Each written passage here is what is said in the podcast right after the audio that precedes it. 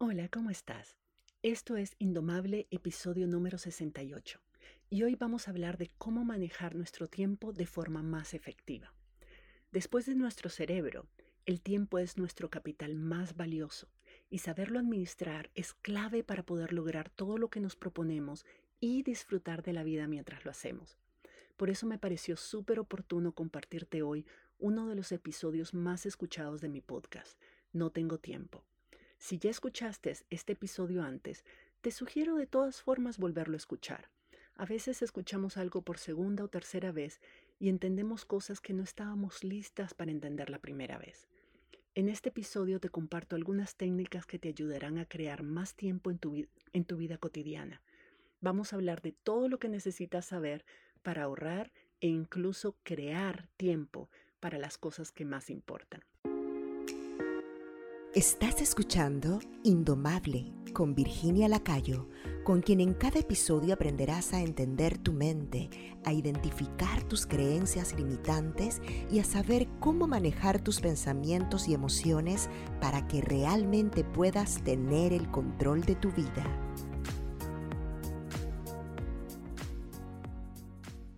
Y es que puedo jurar que no tengo tiempo soy madre soltera, tengo que atender mi casa, soy el único ingreso de mi familia y estoy montando una empresa, lanzando un podcast, creando dos programas nuevos de coaching para líderes sociales y emprendedoras y encima tengo la ilusión de invertir calidad de tiempo y energía y atención en mis relaciones familiares, mis relaciones personales y en mí misma. Cuando estaba sacando mi doctorado, terminar mi tesis parecía misión imposible nada era suficiente. Me daba terror no hacerlo bien, sentía que tenía que lucirme, entonces obviamente pasé meses editando, cambiando cosas, haciendo ajustes, hasta que mi mentor me dijo, Virginia, una tesis es una tesis hasta que está en manos del comité. Antes de eso es solo una buena idea.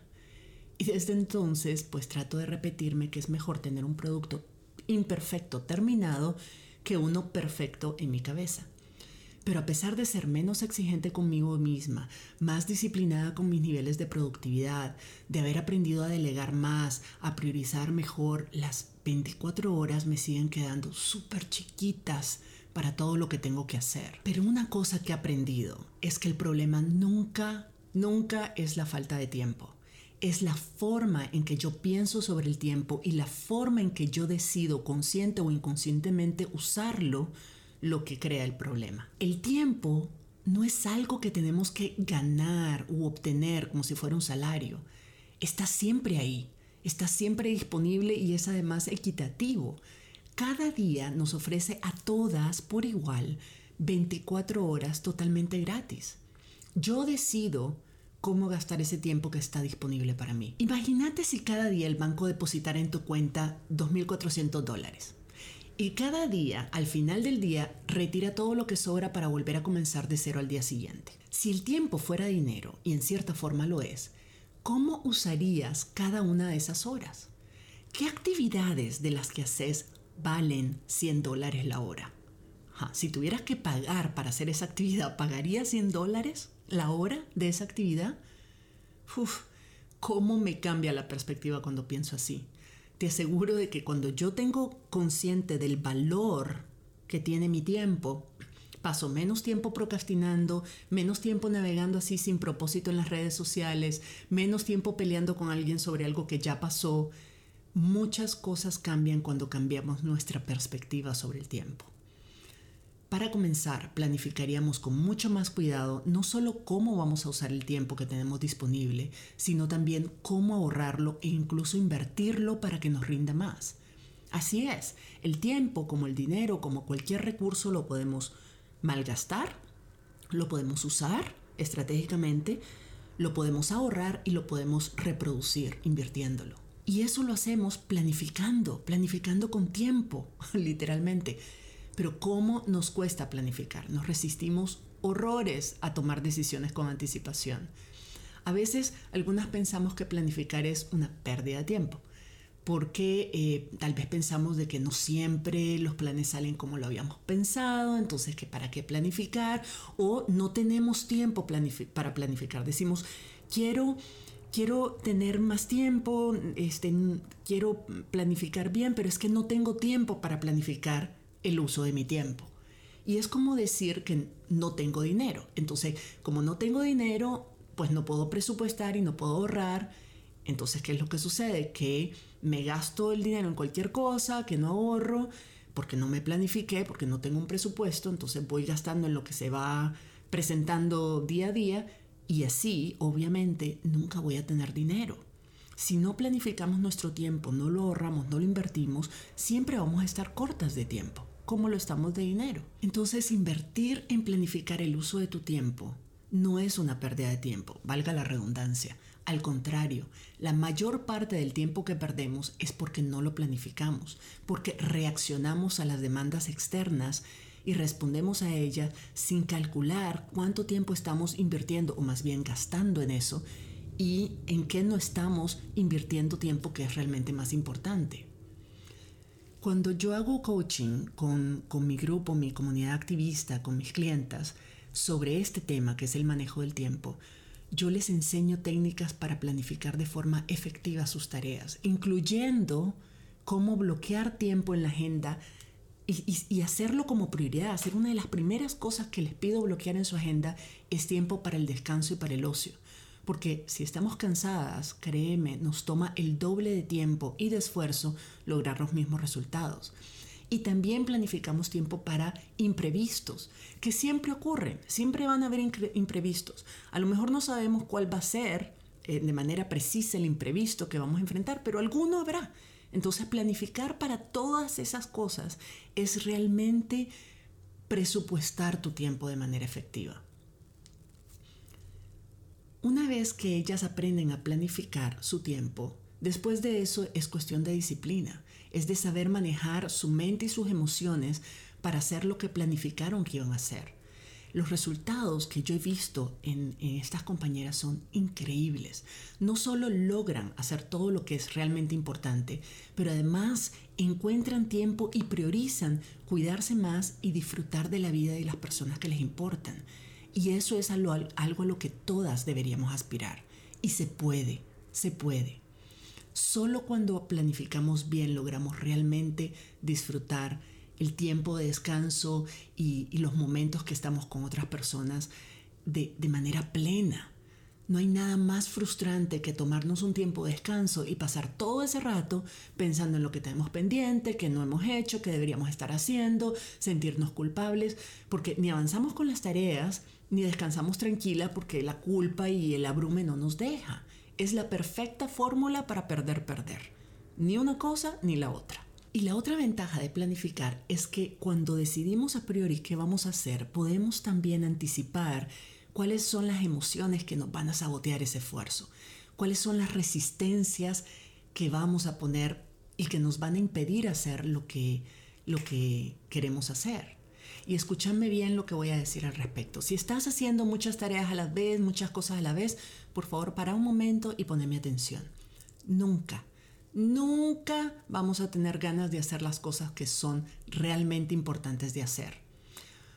Por eso es que debemos planificar, tomar esas decisiones por adelantado y apegarnos a esas decisiones que ya tomamos sin excusas nunca vamos a estar súper motivadas de levantarnos temprano, de hacer ejercicios, de cocinar y comer saludable, de comenzar un proyecto importante, de terminar el informe, de organizar las cuentas, de trabajar en nuestro emprendimiento, nada de eso. Y la razón es porque todas esas actividades que son súper importantes para alcanzar nuestras metas, también requieren esfuerzo, requieren correr riesgos, sentirnos vulnerables y nuestro cerebro va a hacer lo imposible para evitarlas. Porque eso es lo que hace, trata de evitarnos esfuerzos, riesgos, sentirnos vulnerables porque nos está supuestamente protegiendo. Pero ese esfuerzo, esa intención de nuestro cerebro, si no lo bypassamos, o sea, si no, si no le decimos, mira, yo sé que no querés que lo haga y tenés tus razones, pero yo decidí hacerlo con anticipación y de manera planificada y estratégica porque los resultados son importantes y porque es importante para mí, entonces vamos a dejar que nuestro cerebro nos domine y no vamos a hacer las cosas que tenemos que hacer. Si no planificamos y decidimos qué vamos a hacer cómo lo vamos a hacer y cuándo lo vamos a hacer con tiempo, valga la redundancia, y con el tiempo. Y cuando estamos tranquilas y sin tanta presión, entonces vamos a sucumbir, como siempre lo hacemos, a las emociones que estemos sintiendo en ese momento. Y nuestras emociones determinan siempre nuestras acciones. Y adivina qué pasa cuando eso sucede.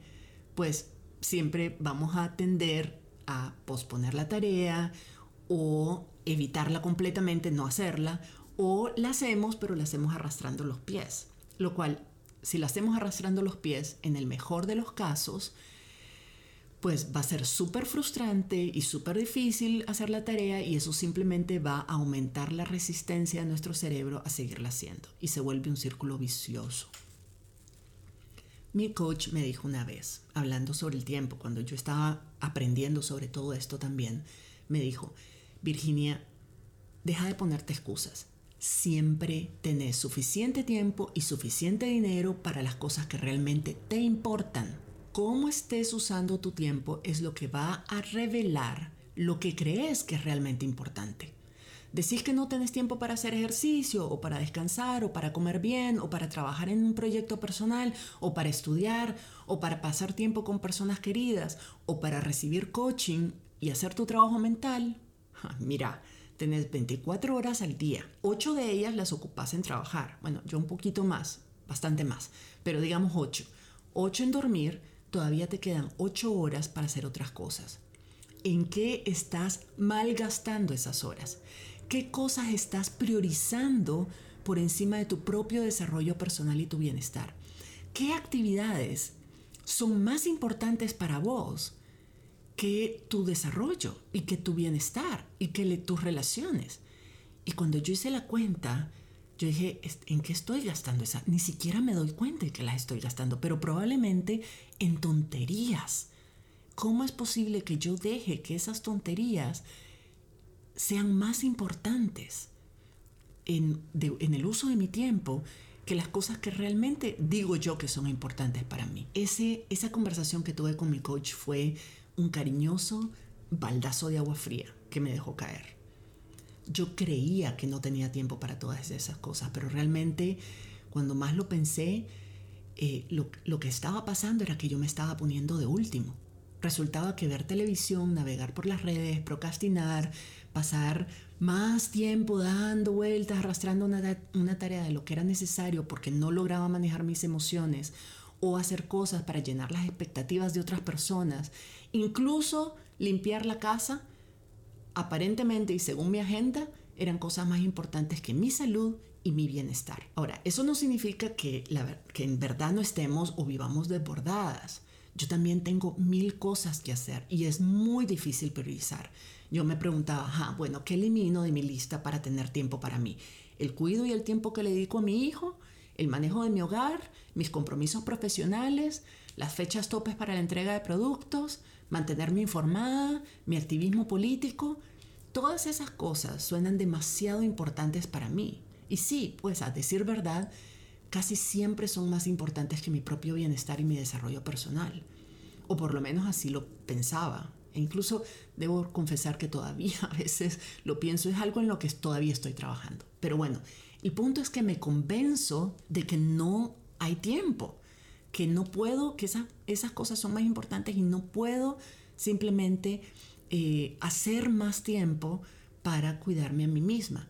O peor aún, y esto me pasa mucho a mí y estoy segura que te pasa a vos también, me convenzo a mí misma de que puedo hacerlo todo que puedo ocupar las 24 horas completitas para hacer todo eso y que todo es cuestión de no volver a dormir nunca más, ¿verdad? Dice el dicho, dormiré cuando me muera y por ahí me va a mí, por ahí me agarra de estar pensando de que, de que puedo lograr todas las tareas que me propongo simplemente sacrificando mi salud mental, física y emocional, como si eso realmente fuera efectivo y como si valiera la pena. El punto es que mientras más tiempo invertimos planificando de forma consciente, tomando decisiones por adelantado y respetando a cualquier costo las decisiones que ya tomamos, más efectivas vamos a ser usando nuestro tiempo de forma eficiente y ganando tiempo para otras cosas que son igualmente importantes. No significa que tenemos que sacrificar cosas que son importantes para cuidar nuestra salud mental, física, emocional, para desarrollarnos personalmente y para dedicarle tiempo y calidad de tiempo a las personas que nos importan. Podemos hacerlo todo. El punto es planificar bien. Estas son algunas recomendaciones que he aprendido como coach y en mi propia experiencia personal que me ayudan a planificar y a usar mejor mi tiempo. 1. Planificar resultados en lugar de planificar actividades. No es lo mismo decir que voy a tener una reunión de tres horas para discutir el presupuesto con mi equipo que decir voy a tener aprobado el presupuesto al final del día de hoy. Porque no es lo mismo, porque si yo planifico tres horas de reunión para discutir el presupuesto, yo voy a invertir tres horas de mi día discutiendo presupuesto.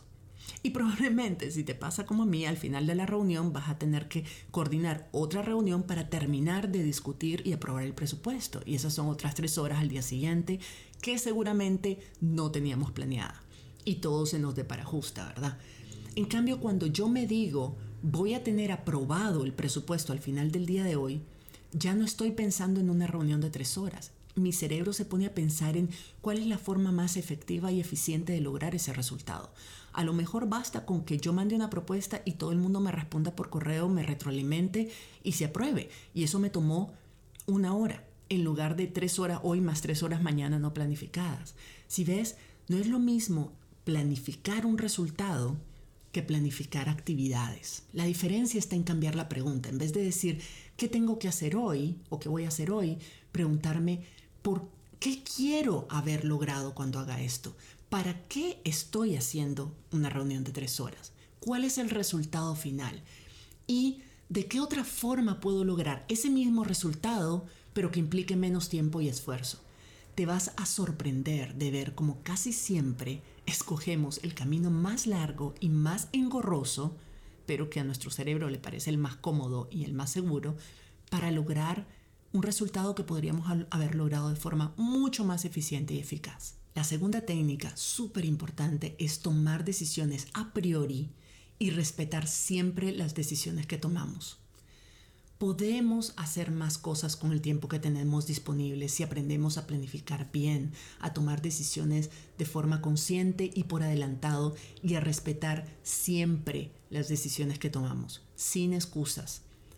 Una de las peores formas de, perder el tiempo es cuando invertimos tiempo en tomar decisiones y después las estamos cambiando constantemente, estamos yendo, no, que sí, que no, que, que ambas cosas juntas a la vez, que lo más probable es que quién sabe, o simplemente posponemos una decisión, posponemos tomar una decisión y pasamos horas y hasta días y hasta meses dándole vueltas y vueltas a la decisión que queremos tomar al final probablemente tomemos la misma decisión que hubiéramos tomado tres días antes, pero perdimos tres días dudando, preocupándonos, cambiando de opinión. Eso es pérdida de tiempo, porque una decisión en términos neurológicos se toma en un segundo.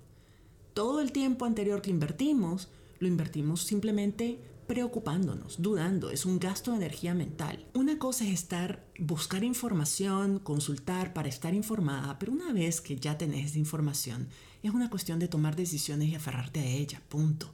El resto, a veces pasamos demasiado tiempo en que no estamos adquiriendo nueva información, no estamos realmente eh, recibiendo más insumos para tomar esa decisión. Ya los tenemos, simplemente estamos patinando y dudando. Eso es una pérdida de tiempo. Desde que estoy metida en el coaching, hago un esfuerzo consciente por tomar decisiones de manera estratégica, de manera consciente. Pero una vez que tomo una decisión y me gustan las razones por las que la tomé, o sea, siento que estoy tomando la mejor decisión que pude tomar en este momento con la información que tenía en este momento, y sé que es la mejor decisión que podría haber tomado, en el fondo lo sé, entonces ya, pare de contar, me enfoco en ella y no dejo que mi cerebro me meta ruido para estarla cambiando a cada rato. Eso no significa que no pueda cambiar de opinión después. Después, más adelante, después de haber hecho todo el esfuerzo posible para hacer que mi decisión funcione, puede ser que adquiera una nueva información o aprenda una lección o, o, el contexto cambie y haya mejores formas más efectivas de lograr el mismo resultado. Y en ese momento puedo ajustar mi decisión, puedo cambiar de opinión, pero no lo voy a hacer porque no confíe en mi criterio originalmente. Lo voy a hacer porque aprendí en el camino y estoy mejorándolo. Eso, eso no significa y nunca dudo que la decisión que tomé en el momento en que la tomé era la mejor que había podido tomar. Entonces me, me apropio las decisiones que tomo. Y créame, hay una gran diferencia. En vez de perder tres días dudando de mí misma, prefiero invertir esos tres días o más en poner en práctica mi decisión y en ver cómo me va. Y después revisar las consideraciones. Una tercera técnica es ser selectiva y plantearnos una meta difícil a la vez. Cuando tratamos de hacer muchas cosas y todas parecen igual de importantes, terminamos no haciendo ninguna y además sintiéndonos abrumadas. Eso de ser multitasking, como dicen en inglés, o multitareas, o estar en varias cosas al mismo tiempo, es una de las grandes mentiras de los tiempos modernos. El cerebro no tiene capacidad de enfocarse en más de una cosa a la vez. Punto. Lo que en realidad estamos haciendo es que estamos brincando de una cosa a la otra en un periodo corto de tiempo y eso nos da la impresión de que avanzamos en varias cosas a la vez. Pero si te tomas, o sea, si te das cuenta del tiempo que realmente perdés reenfocándote en cada una de esas actividades cada vez que cambias, que pasas de una cosa a la otra, es un montón. Probablemente con el mismo tiempo que invertís saltando de una actividad a otra y reenfocándote de nuevo en la actividad que estabas antes, ya hubieras terminado todas las tareas y hasta más y por supuesto con mucha, mucha mejor calidad. Estar haciendo muchas cosas a la vez simplemente te agota mentalmente y hace que el trabajo sea de, mejor, de menor calidad porque no estás poniéndole atención, no estás realmente enfocada. Una cuarta técnica es fracasar lo antes posible. Yo sé que la idea asusta, pero escúchame.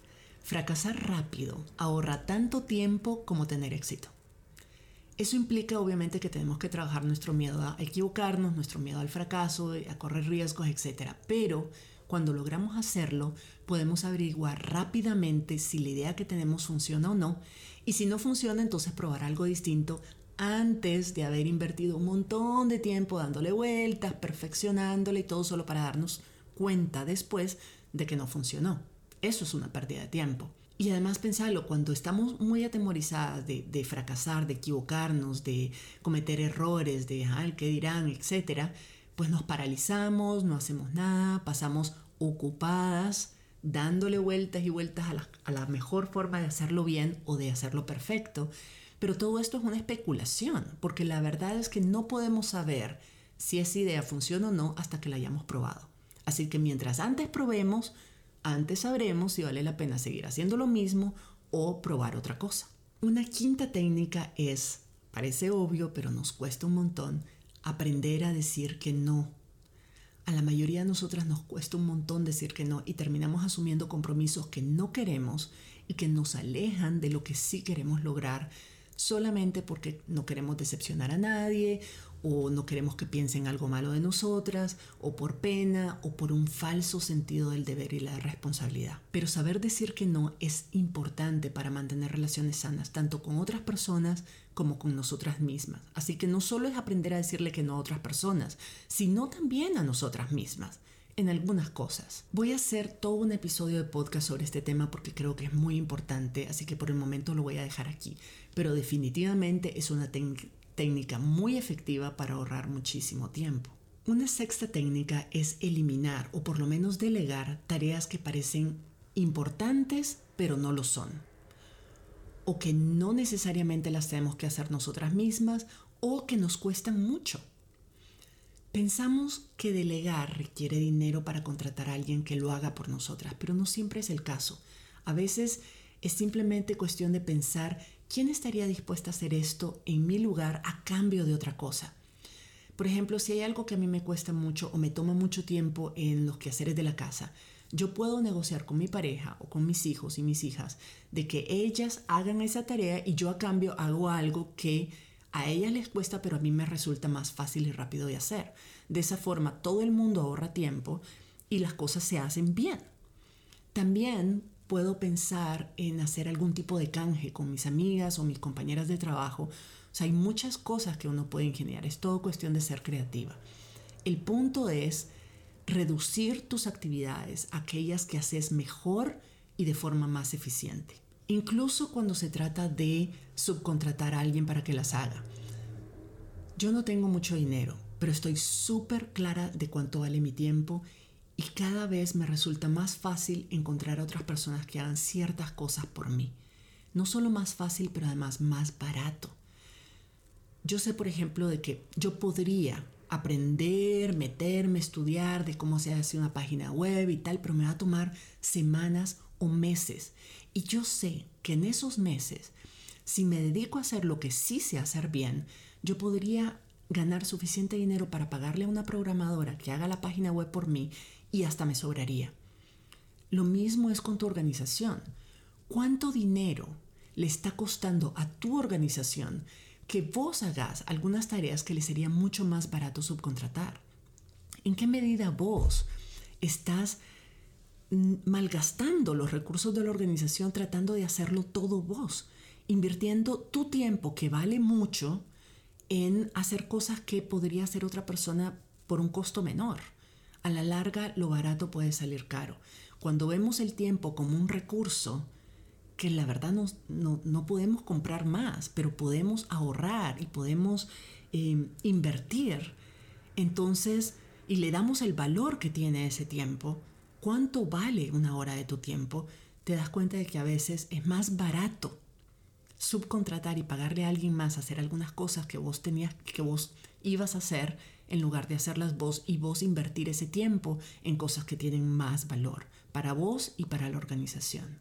Una séptima técnica es dejar de decirte que estás muy ocupada.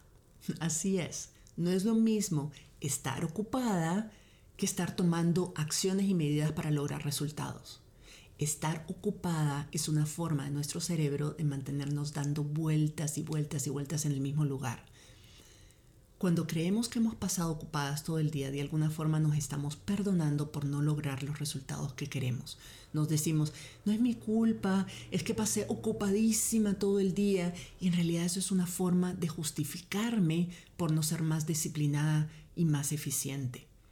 Cuando yo a veces le pregunto a mis clientas qué hicieron ese, qué lograron ese día, lo que hacen es que me describen todas las actividades que hicieron y no es lo mismo. Yo no les estoy preguntando por actividades, les estoy preguntando por resultados. ¿Qué resultados obtuvieron con esas actividades? ¿Cuáles fueron los productos de esas horas invertidas? Es muy fácil llenarse de tareas y ocupaciones, pero es más difícil enfocarse en lo que realmente importa para lograr resultados que se quieren lograr. Cuando estamos enfocadas en una tarea, estamos realmente enfocadas y nuestro cerebro no tiene capacidad para estar en dos cosas a la vez. Entonces no hay espacio mental para sentirnos abrumadas. Pero cuando dejamos que nuestra mente nos controle, entonces pasamos, gastamos mucho tiempo, mucho de nuestro valioso tiempo simplemente dándole vueltas pensando en todo lo que tenemos que hacer y en lo que no hemos hecho y lo que deberíamos hacer después en lugar de estar invirtiendo ese tiempo en hacerlo y lograr resultados. Entonces, saca de tu mente estoy ocupada. Es decir, yo tengo tiempo, tengo tiempo. Simplemente estoy escogiendo invertir mi tiempo en estas cosas y me voy a enfocar en estas cosas en el tiempo que tengo para lograr este resultado, no simplemente para sentirme atareada. Una octava técnica muy parecida a la anterior es dejar de tratar de hacer cosas. A lo que me refiero con esto es que cuando decimos voy a tratar, lo que estamos realmente diciendo es voy a invertir tiempo y energía mental en algo que sé que no voy a hacer, pero por lo menos tendré la excusa de que lo intenté. Soberana pérdida de tiempo. Hay que dejar de tratar de hacer cosas y hacerlas o no hacerlas. O sea, o decimos que las vamos a hacer y las hacemos o no las hacemos. Pero cuando decimos que vamos a tratar de hacerlas, estamos de antemano comprometiendo tiempo y energía en algo que no vamos a hacer, pero que ahora, porque ya lo dijimos que íbamos a tratar, por lo menos nos toca hacer la mueca y eso es tiempo que no invertimos en algo que sí estamos decididas a hacer. Así que Elimina de tu vocabulario estoy muy ocupada y elimina de tu vocabulario voy a tratar, porque las dos cosas son formas del cerebro de hacernos perder tiempo. Una última técnica que quiero compartirte es el tema de las distracciones, es eliminar distracciones. Yo sé que suena obvio y que es algo que a lo mejor ya tenés consciente, pero no es lo mismo saberlo que hacerlo. Las distracciones son paradas mentales, son cosas que eh, nos alejan de lo que estamos tratando de terminar. Hay distracciones que son planificadas. Por ejemplo, cuando digo, ok, me voy a enfocar, súper enfocar en este trabajo por dos horas, pero después voy a hacer una pausa para mover mi cuerpo, para tomarme un café, para descansar un rato. Perfecto. Esas son buenas distracciones, son distracciones saludables. Pero cuando son interrupciones, es como eh, el multitasking o la multitarea y estar tratando de hacer varias cosas a la vez simplemente nos hacen gastar un montón de tiempo y de energía mental. Pone atención a las cosas que te interrumpen con regularidad. Por ejemplo, típico, notificaciones del WhatsApp o del Telegram, ese pip, pip, pip que hace el teléfono cada vez que hay una notificación de alguna aplicación, y los correos electrónicos que entran, personas que entran a tu oficina, tener muchas ventanas del buscador de Internet abiertas. Todas esas cosas son interrupciones, son distracciones innecesarias te invito a, digamos, una mañana, decir, voy a cerrar todas las aplicaciones, voy a cerrar toda la, toda la conexión a Internet, voy a poner lejos mi teléfono, voy a enfocarme esta mañana dos, tres horas en solamente terminar un resultado, en hacer un producto. Y vas a ver lo fascinante que es descubrir lo productiva que puede ser durante ese periodo sin tantas distracciones no significa que no le vas a poner atención a esas demandas. O sea, parte de una buena planificación incluye dedicar tiempo, poner en tu agenda tiempo específico durante el día para atender esas demandas. Pero sos vos quien debe decidir cuándo responder y cuándo no a esas demandas. No dejar que sean ellas las demandas, las aplicaciones, otras personas las que decidan cuándo y cómo vas a usar tu tiempo y tu energía. Bueno, vamos a dejarlo por ahora aquí hay muchas otras cosas que se pueden hacer para ahorrar tiempo y para invertir el tiempo, para generar más tiempo y poder hacer todas las cosas que son realmente importantes. Porque planificar es una habilidad que no todas hemos desarrollado, pero sí podemos desarrollar. Y estas son solo algunas técnicas que te pueden ayudar, pero en realidad se requiere, se requiere de una visión más holística, de una, de una forma distinta de entender el tiempo, de una forma distinta de manejar el tiempo. La parte más difícil de planificar es, saber hacerlo bien. O sea, no es simplemente agarrar una lista enorme de tareas y tratar de meterlas todas como embutido en, en tu calendario, ¿verdad? O en tu agenda. Y así sin priorizar ni nada, ¿no? Se trata de realmente definir qué es lo que queremos lograr, cuáles son, cómo, qué es prioritario, qué vamos a dejar de hacer para lograr hacer lo que sí es importante. Pero también se trata de manejar tu mente y tus emociones para lograr la disciplina de cumplir con lo que ya decidiste y te propusiste hacer cuando decidiste que lo ibas a hacer. Próximamente voy a estar ofreciendo un webinar gratuito, una especie, un taller virtual gratuito sobre cómo desbloquearte y hacer lo que te propones de forma eficiente y efectiva. Así que si este episodio te gustó y te pareció útil, no puedes perderte ese taller online. Te invito a, que vayas a mi sitio web virginialacayo.com y asegúrate de registrarte en mi comunidad activista para recibir próximamente un correo electrónico con los detalles de la invitación, de cuándo va a ser y todos los detalles y otras informaciones y materiales que no publico en ningún otro lado. Así que nos vemos por allá y nos escuchamos en la próxima. Si te gustó este episodio, puedes registrarte en el programa Indomable, la comunidad de desarrollo personal donde Virginia Lacayo te acompañará y te brindará herramientas que te ayudarán a transformar tu vida. Visita la página virginialacayo.com y regístrate para recibir contenido exclusivo.